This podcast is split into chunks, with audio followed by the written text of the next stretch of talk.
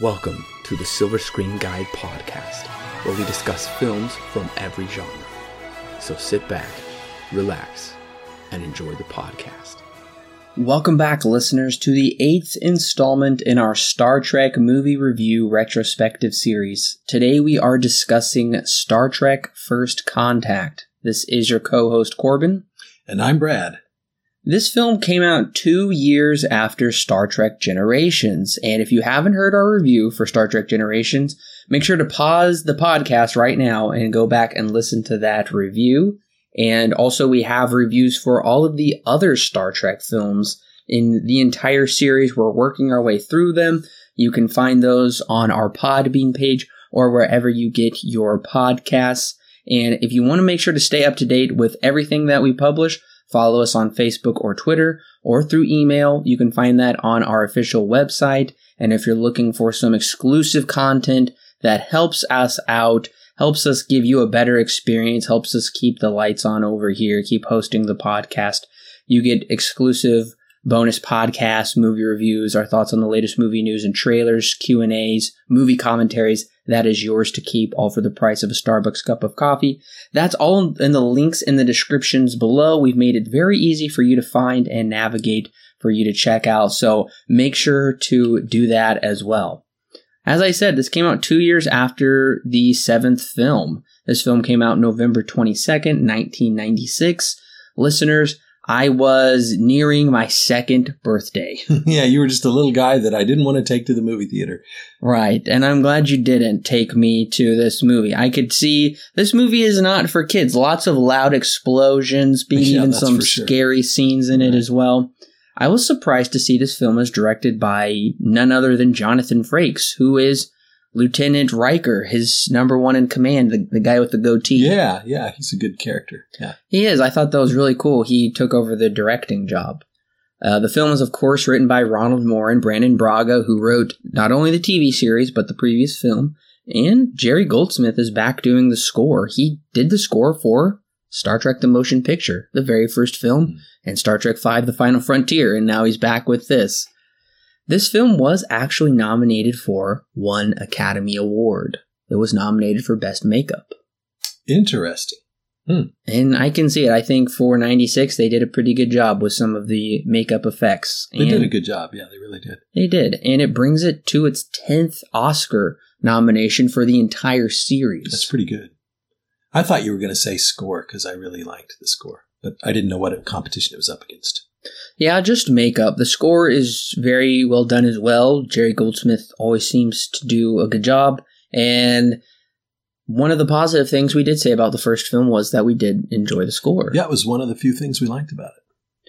Currently, the film holds a 7.6 on IMDb. That's pretty solid. That's very respectable. That's high. And that is, it makes it the second highest rated Star Trek film so far. Anyways, because The Wrath of Khan has a 7.7. Yeah, that's Just neck very, and neck. very indistinguishable. Yeah, they're just neck and neck. And listeners, many of you may not know, but the year the IMDb Top 250 Best Rated Films came out, this film was number seven. So according Hmm. to users of IMDb back in 96, they considered, they rated this the seventh greatest film of all time. Wow. That just gives you a look at people's viewpoint of the film Mm. in 96. They absolutely loved it. And critically, critics loved it as well. A 93% approval rating, just out of the park. That's amazing. It really is. And especially once you compare it to the past film. The past film had a 47% approval rating. Maybe that was the, the, the, the just in contrast, it was so much better. You couldn't help but give it a high rating. It absolutely was. And even the users of IMDb so thought so as well. The previous film had a 6.6. On Metascore, this film holds a 71. The previous film had a 55, and audiences gave this film an A minus. Last time a B plus, which is still a significant difference. The budget for the film, 45 million. The budget just keeps getting bigger. I believe this is about 10 million more dollars. And it did pay off domestically. It grossed 92 million, foreign 54 million for a worldwide total of 146 million. So it grossed over 100 million dollars its budget. That's incredible. It really That's is. well done. And of course, opening weekend, no surprise, it was number one with $30 million. So the top five late November opening weekend was Star Trek, this film. Number two, Space Jam. Number three, Ransom, a Mel Gibson film I've never seen, but I've heard is pretty good. Also, opening that weekend was Jingle All the Way. Uh, one of my favorites. One of my favorite Christmas movies. A very fun Christmas film. It opened at number four. I think if they would have pushed it back to December, it would have done better. Seems Probably so. a little strange to open that in late November, considering that's more so around Thanksgiving. And this, yeah, it is. Yeah, they were a little early on the season there, Yeah. and and but what a, what a great cast in that show. And another film called came in at number five. The Mirror Has Two Faces. Hmm. I've never heard of it. I've not heard of that one. Now, as far as its rank in the series, adjusting for inflation, this is the seventh highest grossing. When you don't adjust for Hmm. inflation, it's fifth highest grossing. Hmm. So, nevertheless, it's done very well considering the last two films, I think, were like 10 and 11 at the very bottom of right. the box office gross. Originally, this film was going to be titled Star Trek Renaissance, and it was not going to take place in 2063 as this film does. It would have taken place in the 15th century, Wow. where the Borg would have had a hive in a castle dungeon. There would have been sword fights alongside using their phasers, and Data became Leonardo da Vinci's apprentice. That's unique. It does sound unique, but once again, I have to say that sounds like something best served on a TV show. Right. And that was harking, my mind was harkening back to Star Trek. The original series was always very well known for bringing out different time periods like that. But movie wise, this in the, in the, the genre that it is, you know, the, the, uh, science fiction, it really would not have been served as well that way, I don't think. I don't think so either, and they did fear it would be too corny. Yeah. And also, Patrick Stewart refused to wear tights for a Star Trek movie. Now, the next draft of the script was titled Star Trek Resurrection, but the writers wanted this to be a standalone film that would be an easily accessible adventure Star Trek movie for the average moviegoer, but still satisfying to Star Trek fans. So that was one of their first goals when creating this movie. I also did find some other working titles, such as Star Trek Borg. That just sounds weird. It does, yeah. Star Trek Destinies, Hmm. Star Trek Future Generations, Hmm. and Star Trek Generations 2. Well, you know, interestingly, uh, considering how bad the previous movie was, Resurrection might have been very appropriately titled Yeah, it might have been they a brought it back to life. That would have been a just reasonable title. But the reason they did away with Resurrection is because Fox Pictures announced their fourth Alien film would be titled Alien Resurrection. Yeah, good, good, good idea to get rid of it then. So they said, forget it. We can't have a science fiction movie of our own coming out at the same time with that title. Right. So on May 3rd, 1996, they officially unveiled it would be called Star Trek First Contact. I gotta say, I really like that title. I do too. It's intriguing. Uh, it was very intriguing to me. Having not seen the film before, it was very intriguing to me what exactly, and I didn't read any spoilers. What is that first contact about? Yeah, so neither of us had seen this film and neither of us knew the plot of the film. I assumed First Contact meant they would travel back to like the beginning of man. And they would have first Mm, contact with man, which was a plot idea floated for the very first film. Mm-hmm. So we discussed that in, in our very first podcast. I thought they might be going back to that storyline, but they don't go there. And we'll talk about what first contact means for those of you who don't know. We're not going to talk about it just yet. That'll be after the spoilers, but I gotta say, I like this idea better. And before Frakes was chosen to direct, the studio approached Ridley Scott to direct the film, but he turned it down, and John McTiernan, who directed Predator. Mm. Yeah, both good, good directors.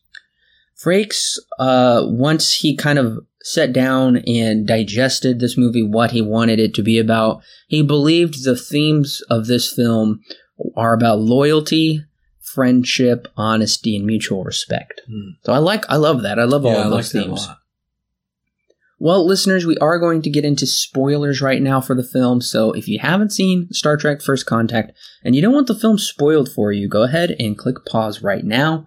It is streaming on Amazon Prime Video with a subscription. That's how we watched it. But I'm sure your local library might have it or your local video store. And of course, there's all kinds of online rental options. So make sure to watch the film before listening to this review and come back and click play after you've watched it, and we'll be ready to talk about it.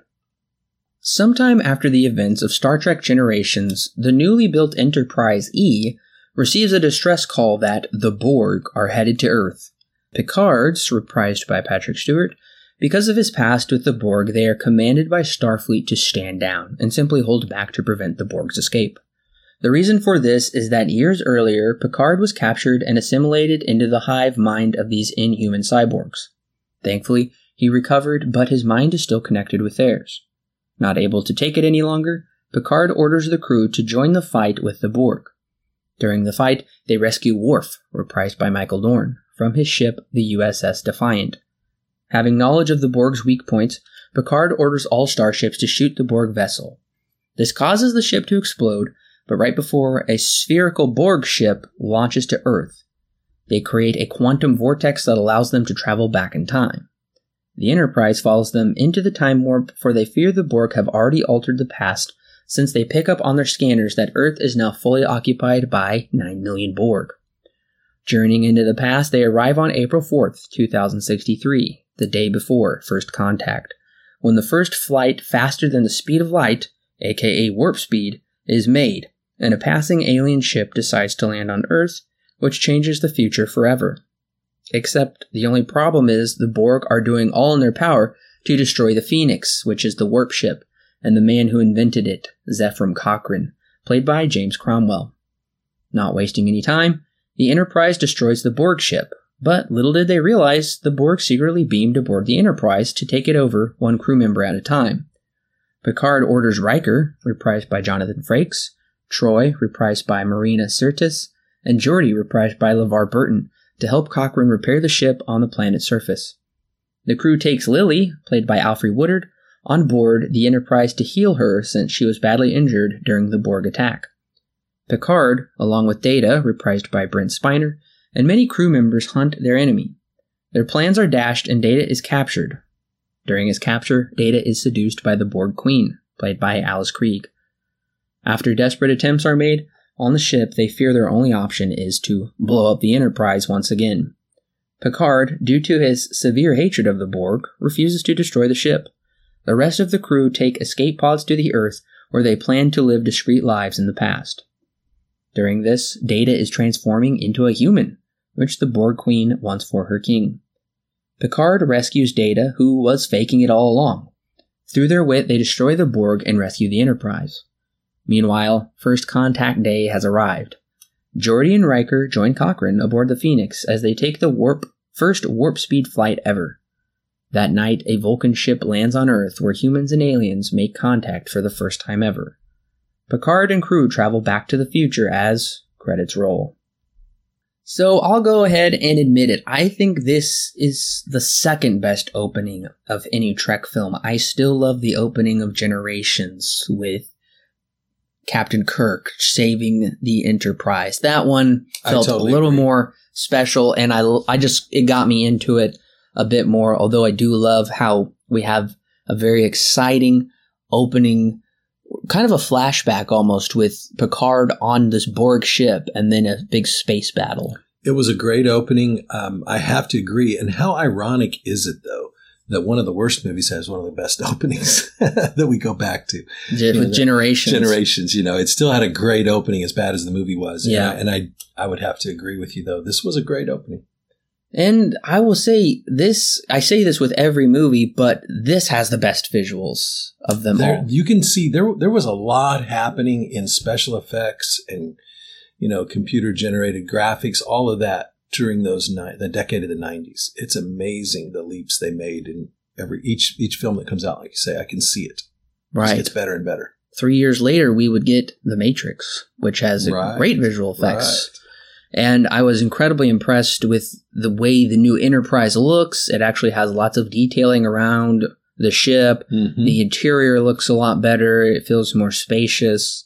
And I love we get, for the first time, a space battle with the Borg ship. And Yes. you see all these different kinds of ships flying around. It truly felt like we were in a in a, uh, a you know a, a space battle of you know epic proportions that you just you know you're used to that from Star Wars, hmm but you never get it in Star Trek, and finally we got it. We did finally get it. And I'm really glad we have fresh villains in this movie. I gotta say, the Klingons have been used enough. Yeah. It's time for somebody different, and I like how they teased out the Borg in this. Now, I guess if you had seen season four of the TV series, they did have what many consider to be one of the greatest cliffhangers in television, far better than Who Shot JR, wow. where Captain Picard has become a Borg. See now, had I known that, this movie would have had a totally different feel for me. And and sadly, I didn't. I just so I was I was seeing it, you know, with fresh eyes. Uh, but that is fascinating to me. It is to me as well. And apparently the Borg aren't used a lot. It's really only in that episode Hmm. arc between seasons that they touch upon it.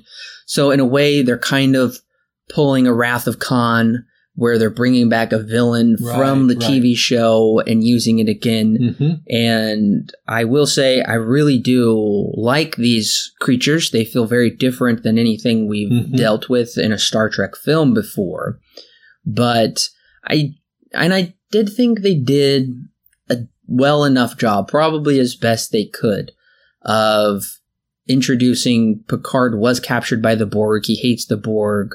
But nevertheless, something I think we both felt was we did still feel like we were missing something, a little bit of something, because we hadn't seen those TV episodes. Right, right. That that really would have filled in a lot of gaps for me. And one of the reasons I do like this story a lot better than any of the other stories really is because we have legitimate stakes that feels overarching with the entire Star Trek universe. It's not just an isolated episode, Mhm. kind of like the film last time. This has to deal with their entire way of life and how the world has changed forever. That's a great point. And now, in some ways, it feels a little similar to Star Trek IV The Voyage Home, where they have to travel into the past to save the Mhm. future. Mhm. But that was stupid. It was about it was about saving whales. It had Yeah, a, that was pretty stupid. it had a heavy-handed eco environment message and a, a completely unknown villain about a cylinder. I mean, I it was so half-hearted I couldn't even believe Right, it Right. this has actual stakes because if they don't this is like the the D-Day. This is the point. Right. It's a major point in history where if Zefram Cochrane doesn't make the first warp speed flight, they will never meet the Vulcans and they will likely the future won't exist. They won't exist Exactly, as as they yeah. know it. So, and I'm I'm glad actually that they uh, chose this plot and this point because I was really intrigued to see where where are the Borg going into the past Hmm. um, to to take over. And I, I noticed this as a major theme of the movie is human ingenuity versus human slavery, almost communism, I would say, Mhm. because they're talking about having hive mind and collectivism. That's all aspects of socialism. Absolutely. And I love how we kind of have Zefram Cochrane, who is this flawed man, but whose whose ambition allows for the achievement of great things, whereas the Borg has no achievement except kind of slave domination. They're very Marx Marxian, I would I think say. that's a great analogy because uh, with everything at stake for the future of the universe, if the Borg are successful in their attempt to go back and re- literally change time, I mean, it would be it would mean the enslavement of the universe uh, under them. And it, it's I can see that heavy stakes. And I know in Star Trek Six they're trying to make it the the wall how the wall falls in space, how the end of the Mm. Soviet Union. I would say this is even a better rendition Mhm. of that because the Borg clearly feel like a very Soviet style threat Right. to them against the like modernity of human achievement through capitalism and I really actually enjoyed they gave a lot of thought into making this a bit of a smarter plot than Mhm. most of the other Trek films. And personally, I never found myself bored in this film. I don't think they suffered from the second act slump like the rest of the movies did. Could they have made it maybe a bit more intriguing on Earth? Sure, but I mean, I I liked it well enough. Um, could they have changed some things up a little bit in the second act? Sure, but I think it's a better second act than most films. True. Yeah, that's definitely true. Than most of the Star Trek films, for sure. And I think the reason is they usually maintained a good level of action with intrigue. So, as far as I think of bad elements in this film, I didn't think I really had a lot of issues with this one, actually. And I know some other people's reviews get very nitpicky when it comes to time travel or what they're actually doing on there. You have to realize this is all fiction. This is a fictitious plot meant for Absolutely. meant for fun. It's really not meant to be literally scrutinized. And I know uh, one of their problems people have with time travel movies is why do you go back to like that event? Why don't you go back before then or something? And to me, I think that would ruin the whole plot of the movie. But you could always say that. You could always be saying, "Well, why then? And why then? Why not before then? And before then?" That, which is that's idiotic to pick something of interest, build a plot around it, and have fun with it. Which is what they did. Exactly. So I think if you're going to nitpick a movie like that that much, then these kind of science fiction movies really aren't for you because Right. you're not point. you're not going to allow yourself to have fun with it. And I mean, if it's if it's just I what we thought to be stupid as in Star Trek Four, then I could understand that a bit more because I don't think they gave much care and thought to that Right. At all. But I really think they did feel that with this one. Now, one, I guess the one element that I thought we were both incredibly confused upon and they probably should have done without was when Picard and Lily are on the Enterprise and all of a sudden they are wearing 1930s gangsters clothes in a speakeasy nightclub and Picard pulls out a Tommy gun. Yeah, it confused me. It's cool. Uh, it's aesthetically pleasing, but it did confuse me. I, I didn't quite understand uh, what what that was about. it it was incredibly confusing because the transition was handled poorly. I mean, blink and you miss it. All of a sudden, Yeah. they're transported to a 1930s world, and I get they're probably using the holodeck like they did in the last one. I movie. had to make myself think that. Though. I mean, it just I had to really, and then it was like you say, you blink and you miss it. It was just an abrupt change. yeah, they should have had a scene. I felt like they they accidentally edited the scene out where we see Picard and them run in there and turn on the that holodeck may to be hide. true. You know, we, did, we haven't seen the outtakes, but who knows? And that was just incredibly odd and i i know this is something other people have issue with is everything in there supposed to be holographic yet he uses a machine gun to really kill these borg members which that seems a little far-fetched It's a little inconsistent. Yeah. the other thing that I felt was probably not earned as much as it should have been, where I really felt was just kind of coming out of nowhere, was Picard's hatred for the Borg. I just feel like it's not justified how he portrays it. I understand they're his enemy, but he kind of goes a little insane. And I understand they're trying to portray him as a Captain Ahab of sorts because they do Mhm. quote Moby Dick Right. and which I'm fairly certain that there's a movie where Patrick Stewart portrays Captain I Ahab. think there is. Yeah. but what is it? But is it? uh, I'm, I'm wondering. Is is it more? It's more justified to me in retrospect now that I know he was captured by them and assimilated by them. But I didn't know that as as intensely at the time. Makes it a little more acceptable his hatred for them. but but the most of the audience doesn't have that knowledge going in. Right. They just get flashbacks and that clearly they stressed him out. But to me it just didn't seem like it made enough sense. To me kind of that harkened back to Kirk's hatred for the Klingons. But that made total sense because they murdered his son right before he could get onto the planet and stop them. Yeah, that's true. Not only had they murdered his son, but they had Kirk always hated Klingons.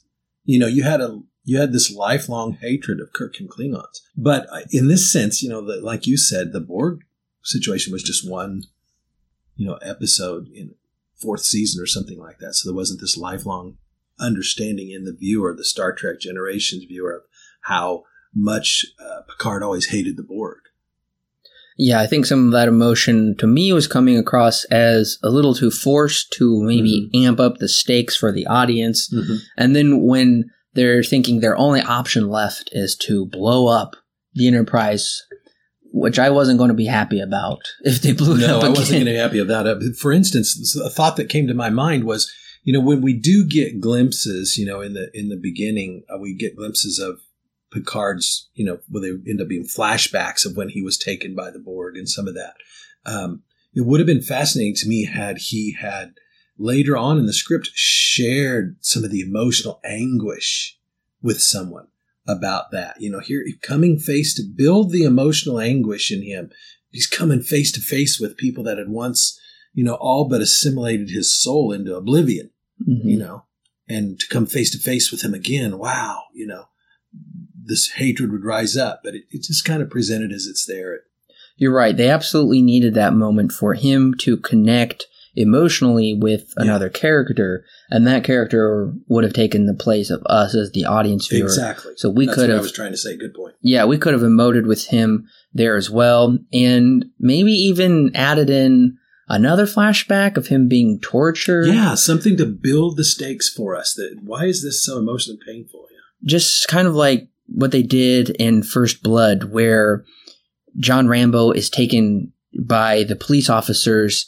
And Yes. when they're about to shave him, that flashes back to when the Viet Cong were cutting him. Right. With a That's knife. that's an incredible connection there. And I think they should have had something like that here. Mhm. That really would have Mhm. visually got us. And I thought Arnie uh, from the Now Playing podcast in his review, he brought up a good point is that the Borg, whenever they uh, take somebody and assimilate them, they always replace their appendages. They make them into cyborgs. Hmm. For some reason, Kirk did become, a, or I'm sorry, Picard did become a Borg, but he retained all of his appendages. Don't you think that would have made it even more impactful if afterwards Kirk would have had some kind of robotic arm? Picard, you mean? Yeah. Yeah. I, I don't understand that either. I, I think I didn't get how he could have been, quote, unquote, assimilated, but yet fully be drawn out and be as human and perfect as he ever was. You know, that wasn't explained for me. Right. That's that's kind of a major problem I think as well. Is it would have even made his hatred for them much Right. more if they would have taken I'd like to see what, what it took. What drama did it take for him to really break free, you know? Right. And from what I heard from Arnie on the podcast, it was the greatest stakes. How are they going to get Picard back into it? And it sounds like they wrote themselves into a corner and they what they followed up with was a letdown. It was just all too easy to solve Yeah. the problem. Yeah. So I am disappointed with that. They could have upped that a little bit as well. And like I said, the emotions I felt were running maybe too high there towards the end, especially when they're saying, Picard, you have to blow up the ship. And he says, No way am I going to do that. And Worf all of a sudden says, If you were any other man, I would kill you where you stand. That felt a little- unbelievable. that was a little harsh. Yeah. That really did feel unbelievable to me. Um, I did also see a lot of callbacks to the film Alien, especially with the Borg in the beginning. Yes, I, I I was thinking that during the movie there was some flashbacks to me to the whole alien plot being on on board. So I could see why they considered Ridley Scott to direct the film because I think he could have. I think it would have been a far different film It would have been quite different. because Alien is not an action film whatsoever. It's, it has more horror elements, if anything. Right. Whereas I really liked the action of this film, and I liked some of the lightheartedness between like Geordi and Zefram Cochrane. How Mhm. Cochrane's like, I don't want to be this great hero with the statue, and it's just kind of funny. I thought I liked that um, meeting of them in the past.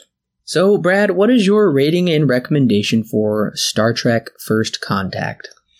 Well, I definitely rate this one higher than the others that I've rated, with perhaps the exception of you know my favorite is is the Wrath of Khan, and I'm such a Star Trek purist. I don't have the emotional connection with this TV series of Generations, but it's building after a movie like this. It's building. I want to know more. In fact, I'm intrigued, and eh, you know, I might enjoy that series if I went back and watched it now. After didn't feel that after the first movie, definitely after the second movie did feel that. So, if I watch this again, and I know I will, I I would probably find myself giving this at that point an eight, but I think I'm going to go seven today. Star Trek First Contact is the most action packed Trek film that not only looks the best, but also has legitimate stakes that I care about. I'm entirely impressed how Moore and Braga redeemed themselves from writing the last movie, and Frakes has directed the best film so far. The villains are inventive, the Earth scenes are interesting thanks to Cromwell's performance, and I actually never found myself nodding off. I am so pleased with this eighth installment. I considered giving it an 8. I liked it so much. But for a first viewing, I am also going to give it 7 stars out of 10 with a solid recommend. So, listeners, we also want to know what you think of Star Trek First Contact. Is this your favorite Star Trek film so far? Not including the ones pre- coming after this movie. We're not onto those just yet. We want to know of the eight films so far is this your favorite and why is it your favorite? Make sure to comment that wherever you're listening to, even if you're on Facebook or Twitter, you can tweet us or comment in the comment section below. And like I said, if you are interested in getting some great exclusive bonus content that is yours to keep, a price of a Starbucks cup of coffee is really great to drink, but once you drink it, it's gone. This content is yours to keep.